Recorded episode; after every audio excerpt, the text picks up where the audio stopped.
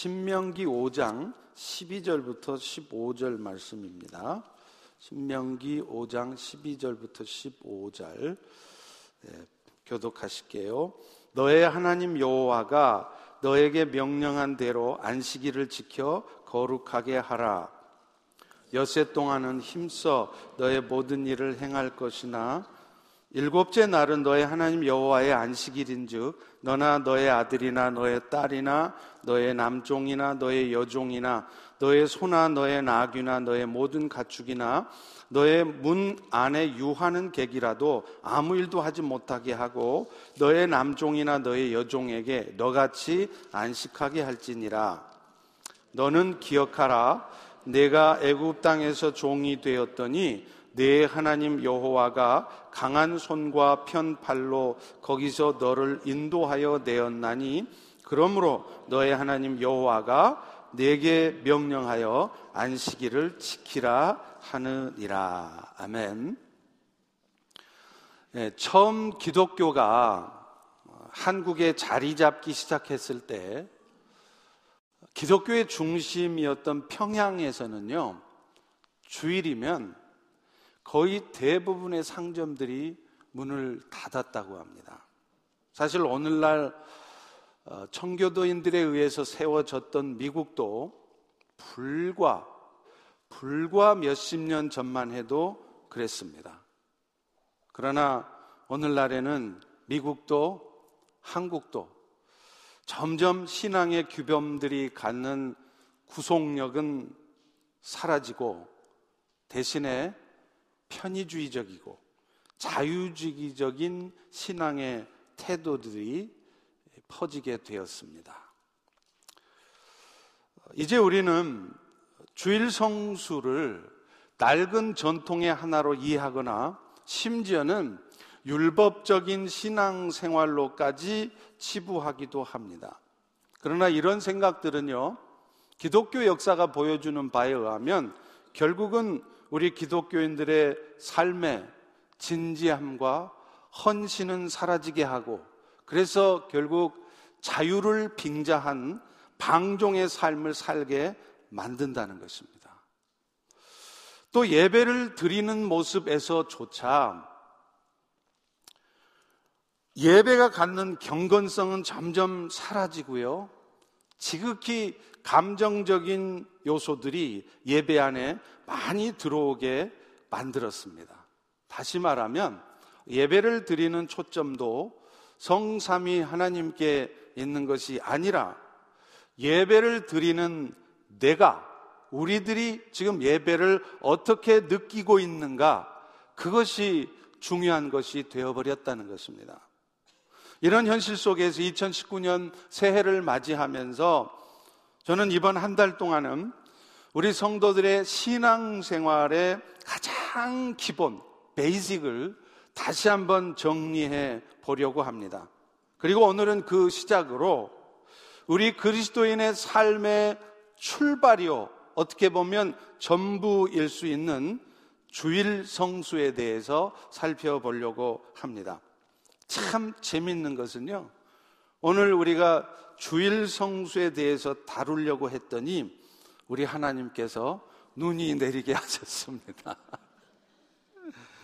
물론 이런 어쩔 수 없는 상황 때문에 아마 우리 많은 성도님들 지금 집에서 인터넷으로 예배를 드리고 하신 분들도 계실 것입니다. 또 그런 분들이 또 이런 상황에 대해서 또 이런 말씀을 들으면서 굳이 죄책감을 가지시거나 그러실 필요는 없습니다. 상황이 그렇게 된 것이기 때문입니다. 그러나 그러나 그럴지라도 이런 상황을 통해서 하나님께서는 주일 성수에 대한 생각을 또 나의 평소의 신앙의 태도를 다시 돌아보게 하시려고 이런 상황을 주신 것이 아닌가 싶습니다.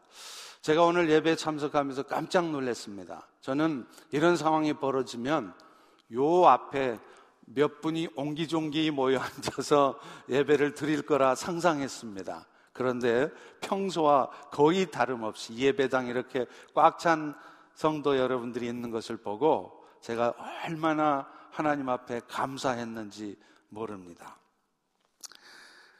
주일 성수와 관련해서 우리 성도들은 참 많은 관심을 갖고 있습니다. 그런데 또 그러면서도 주일 성수라는 것이 진짜 무슨 의미를 갖는 것인지 잘 이해하지 못하고 있기도 합니다. 특별히 구약의 안식일 제도하고 신약의 주일이 어떤 연속성을 갖고 있느냐 이런 것을 잘 모르신다는 거예요. 그러다 보니까 사실 오늘날 우리 현대교회 성도들이 신앙생활을 느슨하게 될 때 이런 신학적인 논쟁점에 대한 이해가 부족하기 때문에 아니 구약의 안식일은 예수 그리스도로 말미암아 이미 성취되고 끝났는데 오늘날 우리가 왜 주일을 보내고 왜 이렇게 주일을 지켜야 되나 하면서 방종하는 다소 느슨한 신앙 생활을 하는데 그런 신학적 논쟁점들을 이용하고 있다는 것입니다. 그런 의미에서도 오늘 우리는 이 부분에 대한 신학적인 논쟁점들을 다소 어려우시겠지만, 다소 좀 이해가 안 가실 수 있지만, 잘 들으셔서 정리하고 이해해 놓으실 필요가 있습니다. 아시다시피, 우리 하나님께서 안식일을 규례를 정하신 데는요, 두 가지의 의미가 있어요. 첫 번째는 하나님의 창조 사역을 기억하고 기념하라고 안식일을 정해 놓으신 겁니다. 오늘 본문 12절을 다시 한번 읽어 보실까요? 네, 시작. 너의 하나님 여호와가 너에게 명령한 대로 안식일을 지켜 거룩하게 하라. 오늘 우리가 살펴보는 이 신명기의 본문은요, 아시다시피 모세가 이제 하나님이 약속한 땅 가나안 땅을 들어가기 직전에 이스라엘 백성들에게 하나님께서 말씀하신 율법을 다시 정리해 주는 내용입니다. 그런데 이 말씀들은 사실이요. 이스라엘 백성들이 출애굽을 한 직후에 하나님께서 모세를 통해 이스라엘에게 주셨던 그 말씀하고 똑같아요. 그래서 오늘 본문에서도 보면 너에게 명령한 대로라고 쓰고 있는 것입니다. 그런데 특별히 오늘 본문의 이 신명기 안식일 규례는요, 내용은 똑같은데 똑같은 내용을 담고 있는 출애굽기 20장 8절에 나와 있는 안식일 규례하고 조금 달라요. 출애굽기 20장 8절의 본문에 보면 오늘 본문인 12절과는 다르게 한 단어가 더 추가되어 있습니다. 발견해 보십시오. 뭡니까? 안식일을 기억하여 거룩하게 지키라. 이렇게 말하고 있다는 것입니다. 그렇다면 이스라엘 백성들이 기억해야 될 안식일은 뭘까요? 오늘 본문에서 사용된 이 안식이라는 단어에는요, 사바트라는 이 단어에는 우리 개혁 성경에서는 발견할 수 없는 정관사 하가 붙어 있어요. 그러니까 이 말은 무슨 말이냐? 여기서 말하는 안식일이 여러 안식일 중에 한 날이 아니라 특정한 날이라는 것을 의미하는 것입니다. 그러니까 이 말씀을 해석하자면 너희는 그 안식의 날을 기억해서 거룩하게 안식일을 지키라는 것이죠. 그렇다면 그 특정한 안식의 날이 뭘까요? 그것은 바로 하나님께서 6일 동안 창조 사역을 끝내시고 제7일에 안식하시던 그날입니다. 하나님께서는 이 안식일 규례를 제정하신 목적이 뭐냐면 하나님이 창조 사역을 끝내신 다음에 안식하셨던 그 날을 너희가 기억함으로 해서 결국 하나님의 창조 사역에 대해서 늘 기억하고 생각하고 기념하라는 것입니다. 오늘날 우리 인생들은요, 만물의 창조자이며 섭리자이신 하나님에 대한 인식을 갖지 못한 채로 그저 열심히 세상을 살아요. 그러다가 인생 다 마무리할 때 되면 그제서야 깨닫습니다. 인생이 아무것도 아니었구나, 허무한 것이구나, 그 깨닫는다는 거예요. 그런데 그 이유가 뭐냐면 창조주 하나님을 모르고 사니까 그랬던 거죠. 그런데 성경은 분명히 우주 만물의 창조자이며 섭리자이신 분은 하나님 한 분뿐이시고 무엇보다도 하나님이 창조하신 우리 인생들은요, 생내적으로 그 하나님의 창조를 이해하고 알 때 비로소 자신이 왜 지금 이 땅에 살아가고 있는지, 나의 존재 이유는 무엇인지, 또 내 인생은 어떤 삶을 살아야 되는지를 깨달을 수 있다는 것입니다. 그런데 하나님께서는 만물의 창조자이시며 섭리자이신 하나님을 인식할 수 있도록 바로 안식일을 정하시고 그 안식일 날 하나님의 창조를 기억하고 이 세상이 하나님이 창조하시는 작품이라는 사실, 그 하나님의 창조 사역을 기억하라고 안식일을 정하신 것입니다. 그런 의미에서 그런 의미에서 오늘날도 우리는 여전히 이 안식일 규례가 오늘 이 시대에 사는 우리에게도 여전히 의미가 있다는 것입니다.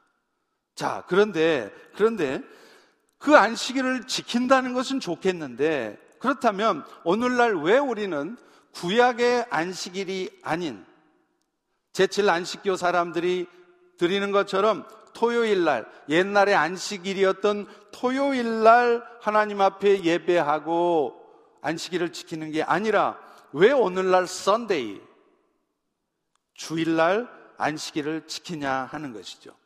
이것은 하나님께서 안식일을 정하신 또 하나의 목적과 관련이 있습니다.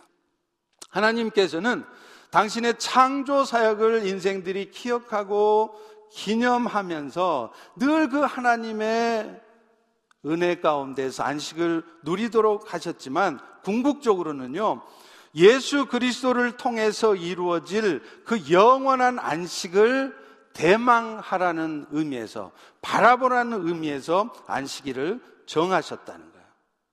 오늘 본문 15절을 다 같이 한번 읽어보겠습니다. 시작. 너는 기억하라. 네가 애굽 땅에서 종이 되었더니 너의 하나님 여호와가 강한 손과 편 팔로 거기서 너를 인도하여 내었나니 그러므로 너의 하나님 여호와가 너에게 명령하여 안식일을 지키라 하느리라. 제가 오늘 이 주일 성수에 대한 본문을 정하면서 똑같은 내용이 나오는 출애굽기 20장을 정하지 않고 신명기의 5장을 정한 이유가 바로 여기에 있습니다. 이 신명기 5장 15절의 말씀에 하나님께서 안식일을 정하신 또 다른 목적이 더 분명하게, 더 정확하게 기록되어 있기 때문에 그렇습니다. 오늘 보면 하나님께서 왜 안식일을 정했느냐?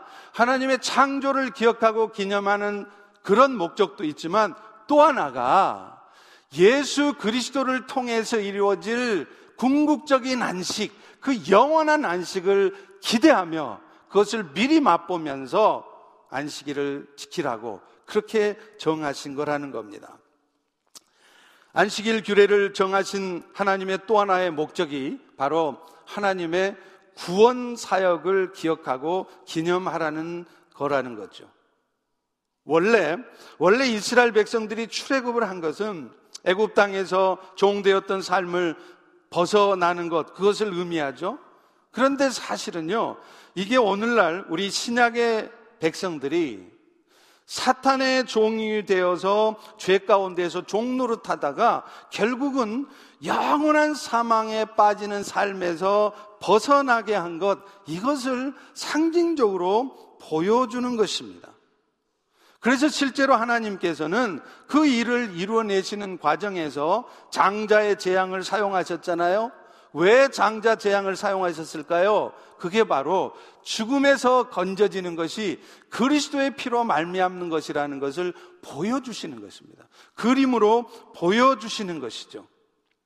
아시다시피 하나님께서는 애굽 백성들을 처음 태어난 것들을 다 죽게 하시는 과정에서도 그 문설주에 어린 양의 피가 발라진 집은 죽음이 임하지 않게 하고 넘어가게 하셨습니다. 출애굽기 12장 13절에 보면 이 일에 대해서 쓰고 있지 않습니까? 내가 애굽 땅을 칠 때에 그 피가 너희가 사는 집에 있어서 너희를 위하여 표적이 될지라 내가 피를 볼 때 너희를 넘어가리니 재앙이 너희에게 내려 멸하지 아니하리라. 그 문설주에 피만 발라져 있으면 그 집이 애굽 사람 집이냐 이스라엘 백성 집이냐 따지지 않았습니다. 실제로 이스라엘 백성들이 출애굽할 때는 장정만 60만, 200만 명의 그 이스라엘 백성 중에 모두가 다 이스라엘 백성들만 있는 게 아니에요. 민수기에 보면 그 안에 애굽 사람들도 이방 사람들도 함께 출애굽했다는 것을 알 수 있습니다. 그런데 그들이 죽음을 맛보지 않고 출애굽할 수 있었던 이유가 뭐냐면 오직 하나 문설주에 어린 양의 피가 발라진 그 이유 하나 때문이라는 거예요. 그들이 과거에 이스라엘 백성들을 핍박을 했건 말건 사람을 죽인 살인자건 말건 오직 문설주에 피가 발라지면 그 집에는 죽음이 임하지 않고 넘어가는 것이었죠. 그런데 여러분 이것은 사실 예수 그리스도의 십자가의 죽으심을 믿고 받아들이는 자들. 그래서 그 믿음 가운데 문설주에 피를 바르는 자들에게는 죄로 말미암는 죽음이 임하지 않게 하는 구원의 은혜가 있다는 것을 이것을 상징적으로 보여주는 것이었습니다. 그런데 우리 하나님께서는 그런 일들을 통해 이스라엘을 인도하여 낸 다음에 안식일 규례를 정해서 그 은혜를 기억하라고 명령하신 것이죠. 그런데 이것은 곧 무엇을 의미하느냐면 예수 그리스도, 오실 메시아이신 예수 그리스도를 통해 이루어질 안식을 대망하고 그것을 미리 맛보라는 의미에서 안식일을 정해 놓으신 것입니다. 자, 그런데 문제는요, 이런 이유 때문에 주일 성수에 대한 또 하나의 신학적 논쟁이 나옵니다. 다시 말하면, 구약의 안식일의 의미가 예수 그리스도의 십자가의 죽으심과 부활로 성취되었다면 우리는 왜 안식일을 오늘 이 시대에도 지켜야 하느냐? 그게 지키는 의미가 도대체 어디 있느냐 하는 것이죠. 이게 바로 구약의 안식일 제도와 오늘날 신약의 주일의 연속성에 관한 문제입니다. 이것에 대해서는 많은 신학자들이 얘기가 있었는데요. 가장 대표적으로는 종교개혁을 일으켰던 루터의 이야기를 참조해 보면 우리는 쉽게 이해할 수 있습니다. 말틴 루터는 이 구약의 안식일 제도와 신약의 주일의 연속성에 대해서 이렇게 설명을 합니다. 구약의 안식일 제도가 그리스도의 구속과 함께 폐지된 것은 사실이지만 그것은 안식일을 준수하는 의식적인 전통에 대한 것이지 안식일이 갖고 있는 영속적인 의미까지 부인하는 것은 아니다. 그렇게 말한다는 거예요. 그래서 말틴 루터는 특별히 예수님께서 이루신 그 안식, 그 안식이 예수님의 다시 오심 재림으로 말미암아서 완전하게 이루어질 것을 기대하는 차원에서 그 영원한 안식을 바라보면서 오늘날도 이 안식일은 계속해서 지켜져야 된다는 거예요. 다만, 다만, 구약의 안식일은 이미 성취되었으므로 대신에 예수님의 부활을 기념하는 그 진정한 안식을 가져다 줄 우리의 삶의 주인 대신 그 예수님을 기념하는 의미에서 예수님의 부활한 날, 안식 후 첫날, 오늘날 주일을 보내야 된다. 이렇게 말하고 있다는 거예요. 그래서 사실은 이런 부분에 대해서 공격하는 사람들이 하는 얘기들, 왜 주의 날이, 주의 일이 썬데이냐. 로마 제국의 태양신을 숭배하던 사람들이 섬겼던 그 날을 왜 우리가 주일로 섬기냐 하는 얘기들이 있습니다. 그러나 그것은 정확하게 이해하지 못한 탓이에요. 우리가 썬데이기 때문에 그 날을 주일로 정한 것이 아니라 우리가 주의 일로 정했는데 예수님의 부활을 기념하는 안식 후 첫날을 주님의 날, 주일로 정했는데 그날이, 그날이 accidentally Sunday가 된 것이라는 거예요. 그렇기 때문에 오늘날 우리는 이 주의 날인 주일을 통하여서 안식일이 갖는 또 다른 영속적인 의미, 예수님의 다시 오심으로 말미암아 이루어질 영원한 안식을 대망하는 마음으로 이 주일을 지켜야 된다는 것이죠. 이것에 비해서 청교도인들은요, 아예 이 안식일과 주일 사이에 신학적인 연속성도 있다. 이렇게 얘기를 합니다. 이게 좀 여러분이 좀 이해하기가 쉽지 않으실 텐데 이 부분을 제가 주일 설교에서 말씀을 드릴까 말까 고민하다가 여러분들이 아주 스마트한 것을 제가 기도, 기대하고 말씀을 전해드리려고 합니다. 이 대표적인 청교도였던 조나단 에드워즈는 이런 말을 해요. 그는 구약의 안식일 제도 자체가 신약의 주일 안에서 완성되었다고 보는 것입니다. 그래서 그는 특별히 재밌는 설명을 하는데 그게 뭐냐면 성경에는 두 종류의 창조가 있다는 거예요. 그래서 구약의 교회가 옛 창조를 기념해야 했다면 신약의 교회도 똑같이 상 창조를 기념해야 되는데 그것은 옛 창조가 아니라 그리스도로 말미암아 새로운 피조물로 빚어지는 새 창조를 기념해야 된다는 것이죠. 그래서 이 옛 창조보다는 새 창조가 더 완성적인 의미가 있고 더 우월하다는 것을 기억할 때 결국은 이 구약의 안식일 제도와 신약의 주일 때는 제도는 단절된 것이 아니라 실제로는 연결돼 있다. 오히려 더 완성된 것이라고까지 그렇게 설명을 하는 것입니다. 아마 머리가 많이 복잡하실 텐데 이건 제가 이 짧은 주일 설교 시간에 해결할 수 없는 문제입니다. 이제 여러분들이 나중에 성경 공부를 통해서 각자 깊이 공부해 보시기 바랍니다. 어쨌든 결론은 그리스도의 구속을 기념하는 날로서의 주일은 하나님 나라에서 누릴 영원한 안식을 바라보는 종말론적인 의미에서 오늘날도 계속해서 거룩하게 지켜져야 된다는 것이죠. 그렇기 때문에 구약의 안식일은 끝났으니까 오늘날 신약 시대 사는 우리 성도들은 시간 되면 주일 지키고 시간 안 되면 주일 안 지켜도 되고 그렇게 주일을 지키고 성수하는 것을 가벼이 여기면 안 된다는 것입니다. 오늘 여러분과 제가 두 번째로 다루고 싶은 주제는 그렇다면 주일 성수는 왜 해야 되느냐? 다시 말하면 주일 성수를 하게 될 때 하나님께서 우리에게 주시는 축복과 은혜가 무엇인가 하는 것입니다. 여기에는 세 가지가 있어요. 가장 먼저는요.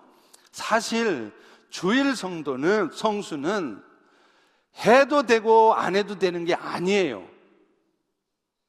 하나님으로부터 구원의 은혜를 입은 성도들이 마땅히 하나님 앞에 지켜야 될 바라고 명령하고 계시다는 거예요. 나는 너희가 안식일 좀 지켰으면 좋겠대. 좀 했으면 좋겠다 하는 거하고 반드시 해야 된다는 것은 완전히 다른 차원의 얘기입니다. 오늘 본문에 보면 안식일을 지키는 문제에 대해 본문 12절에서도 너에게 명령한 대로라고 말씀하고 있고요. 오늘 본문 15절에도 여호와가 너에게 명령하여 지키라 이렇게 말씀하고 있다는 것입니다. 결국 이것은 구원의 은혜 입은 성도들이라면 하나님 앞에 마땅히 당연히 해야 될 일이라는 것입니다. 여러분 사실 주일 성수의 출발이 핵심은 하나님 앞에 예배 드리는 것입니다. 그런데 이 예배는 아무나 드릴 수 있는 게 아니에요. 예?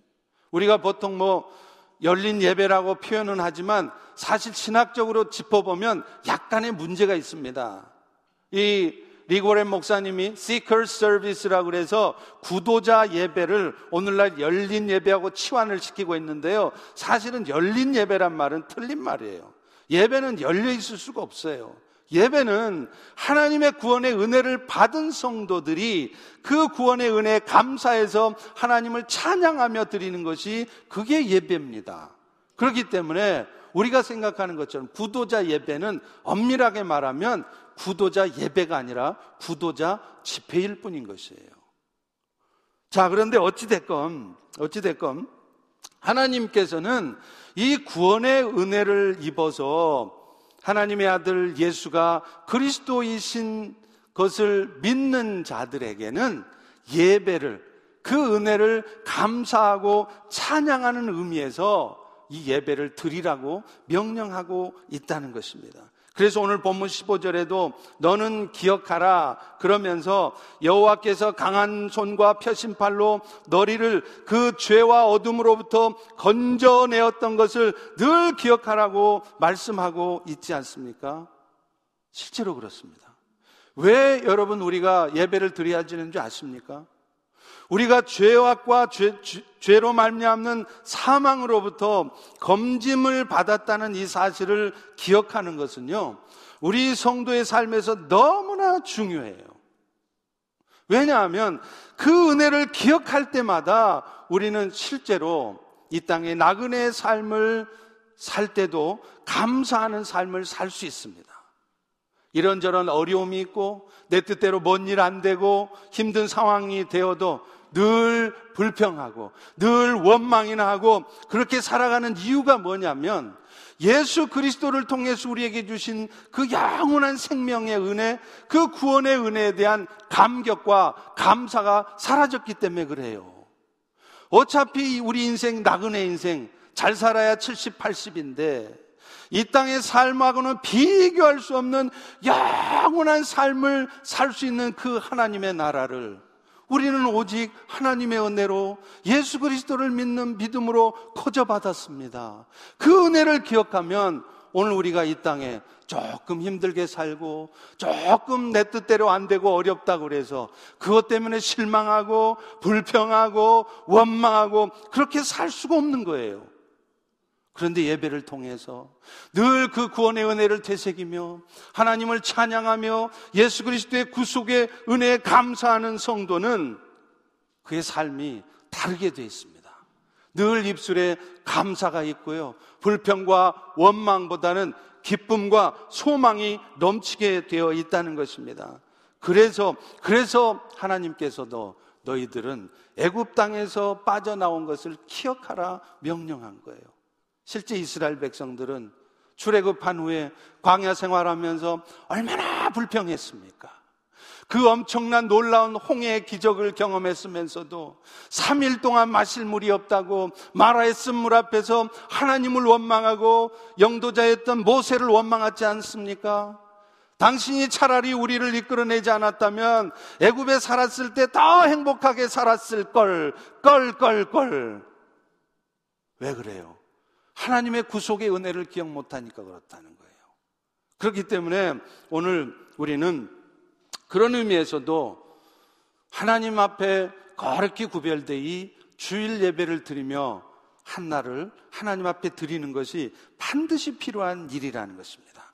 그래서 여러분들 보십시오. 달력에도요, 한 주간 요일 순서가 어떻게 되어 있습니까? 아마 제 기억에는 우리 한국 달력은 옛날에는 월, 화, 수, 목, 금, 토, 일 이렇게 돼 있었습니다. 그런데 지금은 바뀌었어요. 근데 미국 달력 어떻게 돼 있습니까? 일, 월, 화, 수, 목, 금, 토예요. 이게 무슨 말이에요? 한 주간의 시작이 월요일이고 한 주간 마지막이 일요일이 아니란 말이에요. 한 주간의 시작이 일요일이란 말입니다. 그래서 일요일 날 모두가 다 함께 모여서 하나님을 찬양하는 예배를 드리면서 구속의 은혜에 감사하고 감격하면서 은혜를 받을 때 우리는 한 주간 주님의 뜻을 기억하며 기뻐하며 감사하며 넉넉히 이기는 삶을 살 수 있다는 거예요. 그런데 여러분, 그런데 여러분, 이 주일 예배가 왜 우리에게 부담이 돼야 되고 왜 빼먹어도 되는 예배가 돼야 합니까? 이것은 이것은 율법적인 차원에서 죄를 범하고 안 범하고의 문제가 아니에요. 우리 손해인 것입니다. 여러분, 에릭 리들이라고 하는 육상 선수 얘기를 들어보셨나요?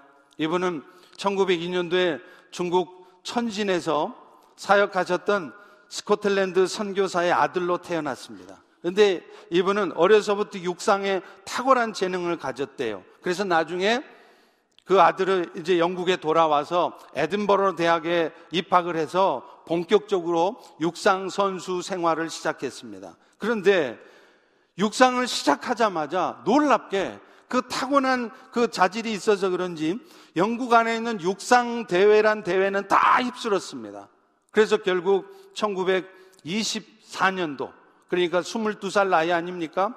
파리에서 열리는 올림픽에 참가하게 되었어요.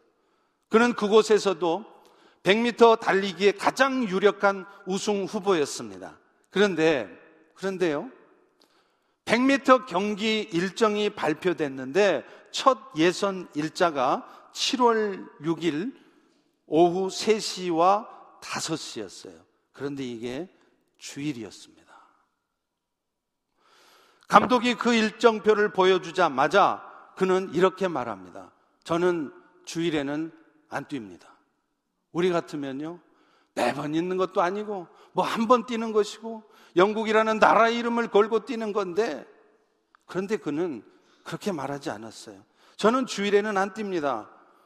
이런 에릭의 이야기가 전해지자 영국 전체에서 사람들은 냉소적인 반응을 보였습니다. 편협하고 옹졸한 신앙인이라고 말하고 신앙심 깊은 척하는 위선자라고 말하거나 조국의 명예를 버린 위선자라는 그런 말들이 나왔습니다.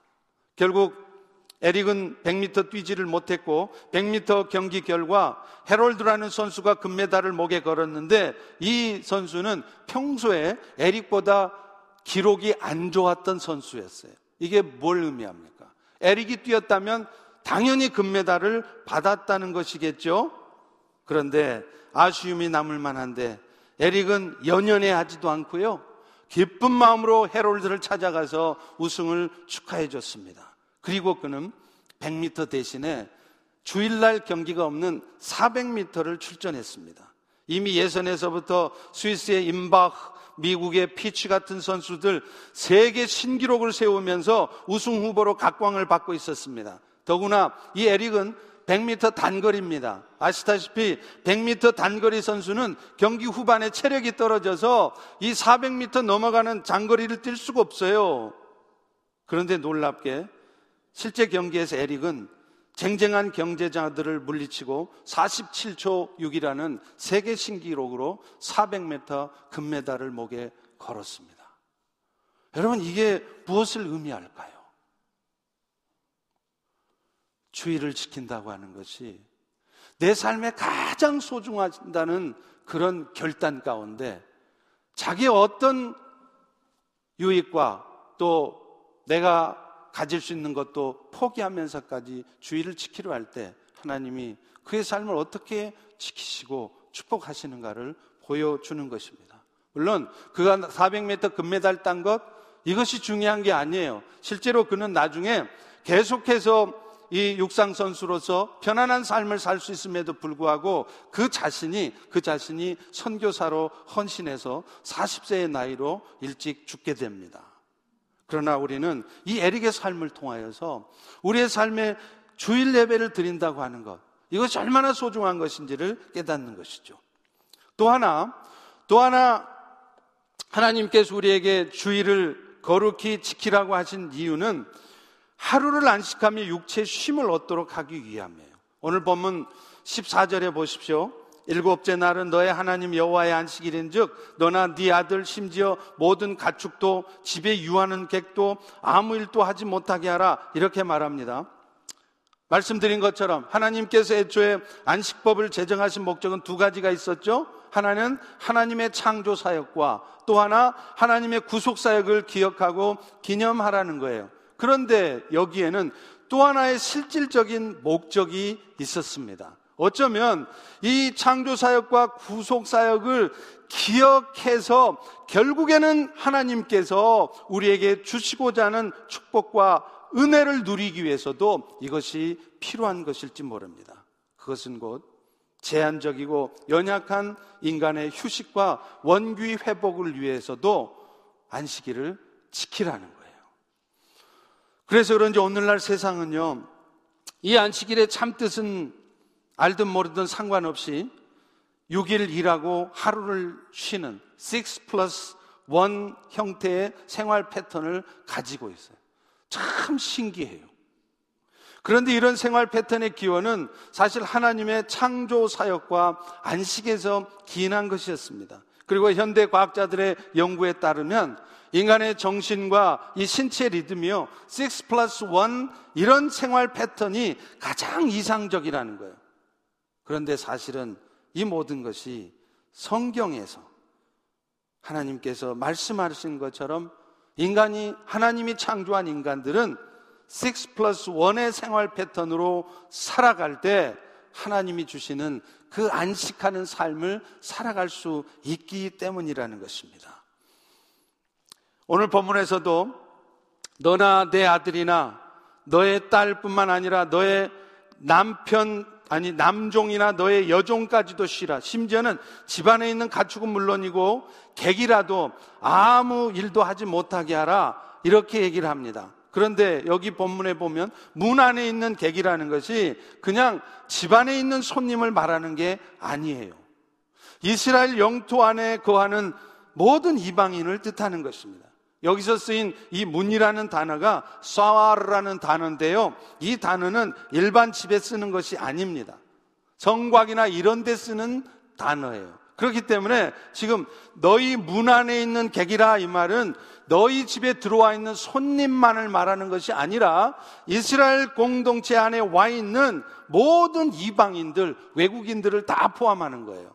그러니까 하나님의 백성이 이스라엘 백성만 이 규례를 지켜야 되는 것이 아니라 그들이 하나님을 믿지 않고 알지 못할지라도 이방인들도 세상의 모든 사람들도 이 규례를 지켜야 된다는 겁니다. 이것은 곧 이 하나님이 정하신 안식일 규례가 자연법적인 측면 또한 있다는 것을 의미하는 것이죠. 그렇기 때문에 오늘 여러분들도 주일도 쉬지 않고 열심히 일하시면 반드시 탈이 났습니다. 그러므로 우리는 하나님이 정하신 규례대로 주일이 되면 돈 더 벌 수 있어도 돈 많이 주는 직장이어도 주일날 쉴 수 있는, 안식할 수 있는 곳을 택하는 것. 그것이 하나님의 뜻인 것입니다. 그런데 한 가지, 여기서 말씀하는 아무 일도 하지 말라고 할 때요. 그 일은 히브리어 원어로 보면 멜라카라는 단어인데요. 이것이 단순히 어, 힘든 노동을 상징하는 아와트, 아바트라는 단어하고는 달리 쉽든지 어렵든지 막론하고 육체 유익을 위해서 하는 모든 종류의 일을 다 포괄한다는 것을 얘기하는 것입니다. 이 말은 곧 무슨 말일까요? 여호와께서 안식일 규례를 주시면서 일을 하지 못하게 하신 이유는 단순히 단순히 육체의 심을 위한 것만이 아니라는 것이죠. 그 육체의 심을 얻어서 결국에는 영적인 유익들, 다시 말하면 그 육체의 심을 얻는 가운데 그냥 쉬기만 하고 퍼져 있는 게 아니라 하나님 앞에 나아가서 예배 드리는 가운데 은혜 받는 일에 더 집중하라는 거예요. 이것이 진짜 주일 성수의 목적이라는 것입니다. 그냥 하루 편안하게 쉬는 거라면 그것이 안식일 정하신 목적이라면 우리는 예배 나오지 않아도 돼요. 그냥 집에서 푹 쉴 수 있습니다. 그러나 하나님은 우리가 육체를 쉬어야 되는 궁극적인 목적도 주일 예배를 통해 하나님이 부어주신 은혜를 받기 위해서라는 거예요. 그런 의미에서 여러분, 여러분, 주일을 거룩히 보내기 위해서도 주일 전날, 토요일 날 너무 늦게까지 너무 힘든 일을 하시거나 그러시면 안 되는 거예요. 일찍 자고 그래서 주일날 일찍 일어나서 하나님 주신 풍성한 은혜를 기대하는 마음으로 예배 참석하시고 그 예배를 통해서 은혜를 누리며 살아가는 것 이것이 안식일 규례를 정한 하나님의 또 다른 목적이라는 것입니다. 여러분 특별히 주일을 거룩히 드리면서 하나님께 예배할 때 하나님이 부어주신 은혜가 있습니다. 그게 뭐냐면 이 세상을 살아갈 힘과 능력과 지혜를 공급하신다는 겁니다. 여러분, 이 세상 살아가는 거 참 많이 힘드시죠? 한 치 앞도 모르시잖아요? 그런데 하나님께서는 일주일에 한 날을 정해서 하나님 앞에 나와 예배 드릴 때 그 시간 동안 세상 살아갈 힘, 세상 살아갈 지혜를 공급해 주신다는 거예요. 저는 종종 경험을 합니다.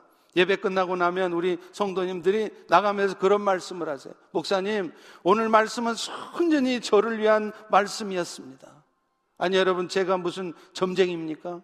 신도 아닌데, 여러분, 한 분한 한 분의 속사정을 제가 어떻게 합니까?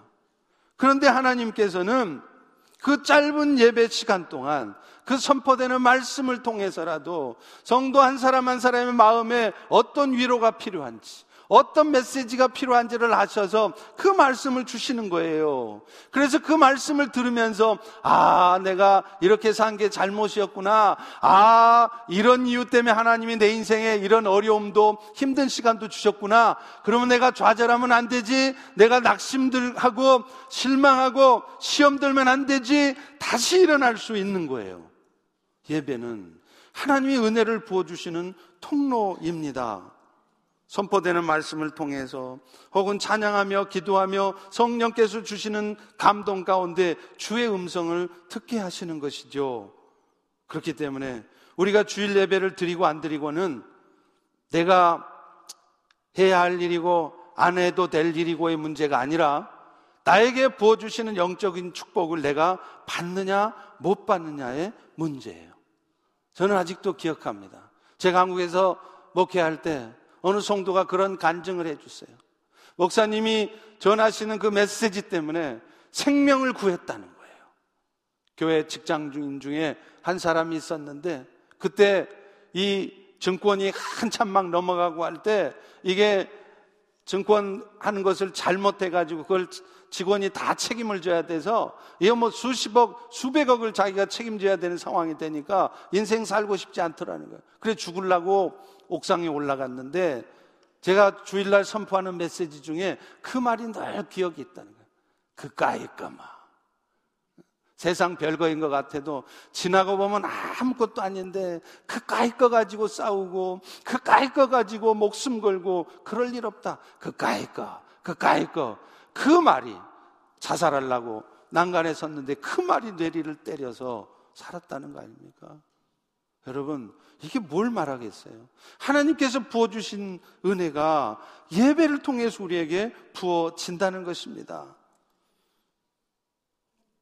그래서 이 예배를 통해서 받을 은혜가 기대되어진다면 오지 말라고 해도 오는 것입니다. 30분 거리가 아니라 1시간 걸려서도 와요. 실제로 저희 펠로시 교회 안에도 교인들 중에 1시간 걸리는 거리에서 오시는 분들도 있습니다. 그분들이 사시는 주변에 교회가 없겠습니까? 그 교회들은 건강하지 못해서입니까? 아닙니다. 하나님께서 각자 교회마다 부어주시는 은혜가 다르기 때문에 오시는 것이겠죠. 어찌되었던 그 먼 거리를 마다하고 마다하지 않고 오는 이유가 뭘까요? 예배를 통해서 하나님이 부어주신 은혜가 있기 때문에 그래요. 사랑하는 성도 여러분, 여러분도 그 은혜를 사모하시기 바랍니다. 그래서 2019년에는 절대로 예배 빠지지 마시기 바랍니다. 청교도인들이 그랬던 것처럼 그렇게 아주 결단하고 예배를 지키고자 하는 마음을 가지시기를 바랍니다.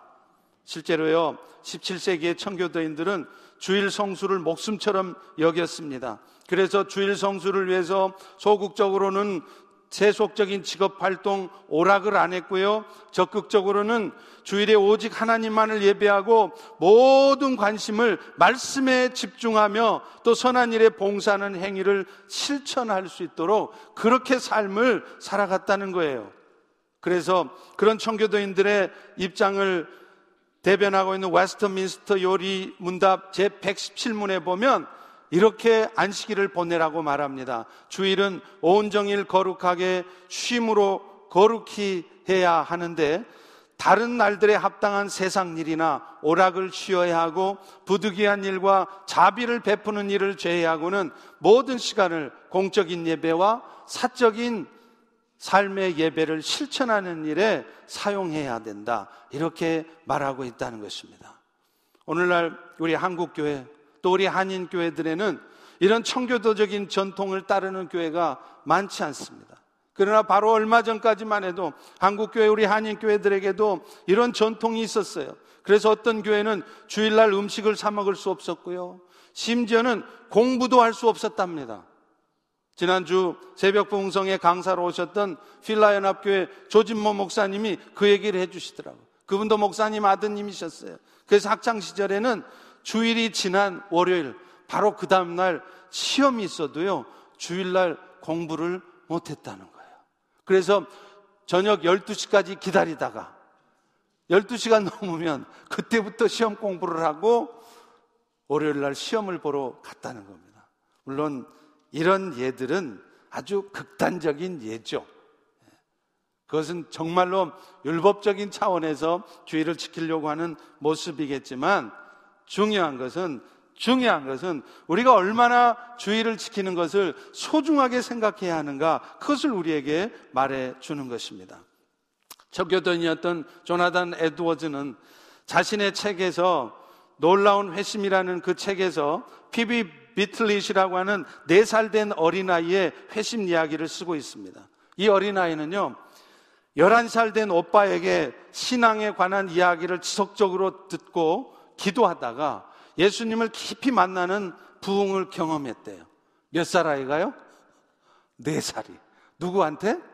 11살 오빠한테. 그래가지고 이 아이가 어떤 변화가 났느냐면 첫 번째는요, 그 은혜를 경험하고 나니까 첫 번째는 죄에 대해서 그렇게 민감해졌대요. 그리고 또 하나가 뭔지 아세요? 주일에 대한 놀라운 기대감과 기다림이었답니다. 그래서 주일이 지난 다음 날부터 이 아이는 자기 엄마한테 엄마 몇 밤만 지나면 주일이 오느냐고 몇 차례씩 물었다는 거예요. 엄마가 왜 그렇게 주일 교회 가기를 좋아하느냐? 그러니까 그 아이는 이렇게 대답했답니다. 엄마, 에드워즈 목사님의 설교를 너무 듣고 싶어 해요. 저는 이 글을 읽으면서 제 자신에 대해서 다시 한번 안타까운 마음과 좌절에 가까운 그런 마음을 갖게 됐습니다. 저는 과연 제 설교를 듣는 성도 여러분들로 하여금 다음 주일에 선포될 말씀이 뭘까? 그런 기대감을 갖고 한 주간을 보내게 하고 있는지. 어쩌, 어쩌면 주일날 세상을 향해 가는 성도들을 율법적인 기준을 가지고 탓할 것이 아니라 앞서 말한 것처럼 주일 예배를 통해서 풍성한 은혜가 끼쳐진다면 그리고 그것을 위해서 더 간절한 마음으로 기도한다면 애써서 이런 말을 하지 않아도 모두가 다 은혜를 사모하는 마음으로 이 주의를 지키리라고 생각을 합니다. 사랑하는 성도 여러분, 성령의 각성케 하심과 도우심이 없이는 누구도 주일 성수의 의무 속에 담긴 하나님의 깊은 사랑의 배려를 경험할 수도 없고 읽어낼 수도 없습니다. 그렇기 때문에 우리 2019년 한 해 동안에는 목회자나 성도 여러분들이나 모두가 다 성령의 역사하심으로 말미암아서 영적 각성이 일어나도록 특별히 특별히 2019년에는 우리 펠로시의 모든 성도들이 주의를 지키는 것을 생명보다 더 소중하게 생각해서 이 예배를 통하여서 우리 심령이 부흥이 일어나고 또 우리 교회 부흥이 일어나고 하나님의 크신 역사가 있기를 간절히 축원합니다. 예, 기도하겠습니다.